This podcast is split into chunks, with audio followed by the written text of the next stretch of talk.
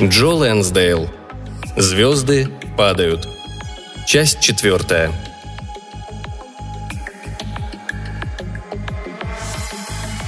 Том привел собаку, принес винтовку 22-го калибра и мешок.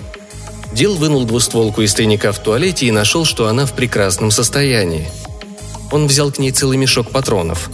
Патроны были старые, но у Дила не было ни малейшего повода сомневаться в их пригодности. Они хранились вместе с оружием, а оно было в полном порядке. Небо было чистым, и хотя звезды отсутствовали, а луна была похожа на тонкий серп, вырезанный из свежего куска мыла – было так светло, что видно землю под ногами. Мальчик уже спал, а Дил, Том и Мэри Лу стояли перед домом и вглядывались в ночь. «Присматривай за ним, Том», — сказала Мэри Лу Тому. «Присмотрю», — обещал Том. «Позаботься о нем как следует». «Конечно. Обязательно». Дил и Том только начали свой путь в направлении леса, как их внимание было привлечено какой-то тенью. Они увидели, как сова, то и дело ныряя к самой земле, схватила жирную мышь и понесла ее в клюве. Собака бежала за совиной тенью, которая бесшумно скользила по земле.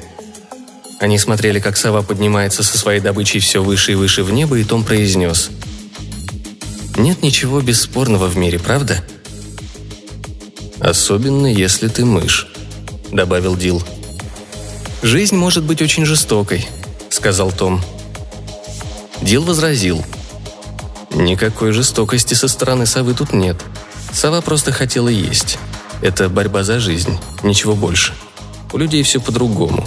У людей вообще все не так, как у всех. За исключением, может, муравьев». «Муравьев?» Только люди и муравьи убивают и воюют просто потому, что они это могут. Люди придумывают тысячу благородных причин, произносят пламенные речи, приводят кучу поводов. Но в основе всего то, что мы этого хотим, и мы это можем. «Тут есть о чем поговорить», — сказал Том. Человек не может быть счастлив, если он не убивает и не разрушает все на своем пути. Когда видит что-то красивое, что ему не принадлежит, он хочет добыть это, поймать, испортить и в конечном итоге уничтожить. Красота привлекает его, и он ее убивает. «Дил, у тебя странные мысли», — сказал Том. «О да, это точно», мы собираемся убивать, но мы собираемся сделать это, чтобы поесть. Мы не совы и не едим мышей. Мы хотим убить большого опоссума и съесть его со сладким бататом», — закончил Том. Они смотрели, как собака вбегает в темный лес, маячивший впереди. Когда они добрались до края леса, тени деревьев исчезли. В лесу было совершенно темно, глаз выколи. Только кое-где, где ветки были особенно тонкими, чуть светлее. Они направились к этим светлым местам, нашли след и пошли по нему. Они шли и шли, и становилось все темнее. Дил поглядел наверх. Так и есть. На небе появилось черное облако. Том сказал. «Черт, похоже быть дождю», и откуда оно взялось? «Будет ливень», — сказал Дил. «Проливной дождь, под которым моментально становишься мокрым, прежде чем сообразишь, где можно найти сухое местечко». «Ты так думаешь?» «Я знаю. Я видел много дождей, и каждый раз начинается все именно так. Говорю тебе, это облако выплачет все глаза и пойдет дальше. Но грозы не будет. Даже молнии не будет. Словно в подтверждение его слов из тучи начал хлестать ливень. Не было ни грома, ни молнии, но дождь лил очень сильный и холодный, и ветер буквально сбивал с ног. «Я знаю хорошее местечко неподалеку», — сказал Том. «Там можно спрятаться под деревом, и там есть бревна, чтобы сидеть.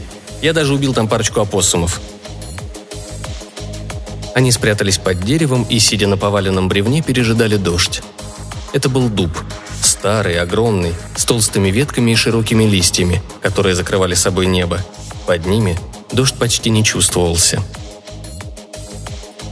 «Собака убежала далеко в лес», — сказал Дил. Он положил ружье рядом с собой и уронил руки на колени. «Он ищет опоссума. Мы услышим его голос. Его невозможно не услышать». Том поправил на коленях винтовку 22-го калибра и взглянул на Дила, который был погружен в свои мысли. «Иногда», — сказал Дил, — «когда мы сидели в окопах и ждали, сами не зная чего, шел дождь. Окопы заливало водой. Вокруг плавали большие крысы, и мы ловили и ели их. Мы были очень голодны». «Крыс?» «Да, они на вкус почти такие же, как белки.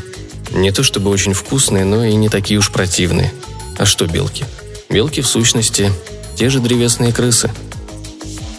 «Вот как?» Том пошевелился, и Дил повернулся к нему. Винтовка 22-го калибра все еще лежала у Тома на коленях, но теперь Дил увидел, что ее ствол смотрит прямо на него. Дил начал было говорить что-то вроде «Эй, дружище, что ты делаешь?» Но в этот момент он понял то, что должен был, но не хотел понимать раньше. Том собирался его убить. Он с самого начала собирался его убить. С той самой минуты, когда Мэри Лу шла по полю рядом с его лошадью. Они хотели его убить. Вот почему они не пускали его в город. Его ведь считают погибшим.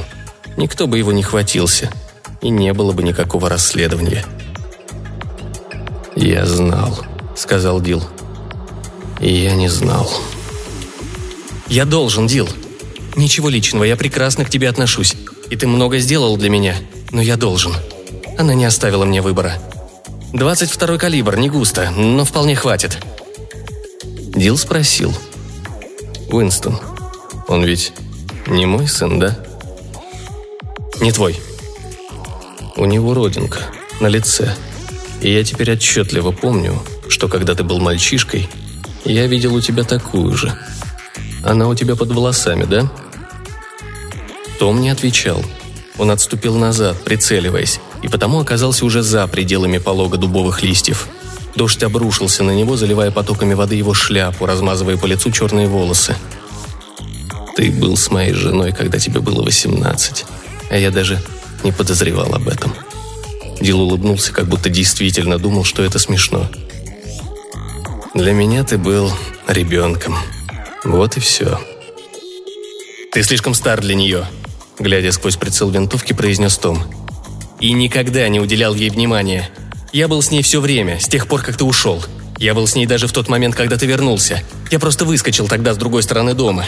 Черт, Дил, там в шкафу моя одежда, а ты этого даже не заметил. Ты чертовски здорово разбираешься в погоде, но ни хрена не понимаешь ни в женщинах, ни в мужчинах. Я не хочу понимать, потому иногда и не понимаю. А вообще мужчины и женщины разные бывают, не все одинаковые. Ты когда-нибудь убивал человека, Том? Ты будешь первым. Дил смотрел на Тома, а Том смотрел на Дила сквозь прицел своей винтовки 22-го калибра. «Это трудно, Том. С этим трудно жить, даже если человек тебе не знаком», — сказал Дил. «Я много убивал. Они приходят, когда я закрываю глаза, и каждый раз умирают снова. И я каждый раз умираю вместе с ними», вот только не надо жалостливых историй. Я не верю, что ты придешь меня навестить, когда умрешь. Совсем не верю». Из-за дождя фигура Тома стала расплывчатой, потеряла четкие очертания. Дил мог видеть только его силуэт. Том. Пуля 22-го калибра попала Дилу в голову. Он опрокинулся навзничь, и дождь со стервенением набросился на его лицо. Перед тем, как погрузиться в кромешную темноту, Дил подумал. «Как прохладно!» и чисто.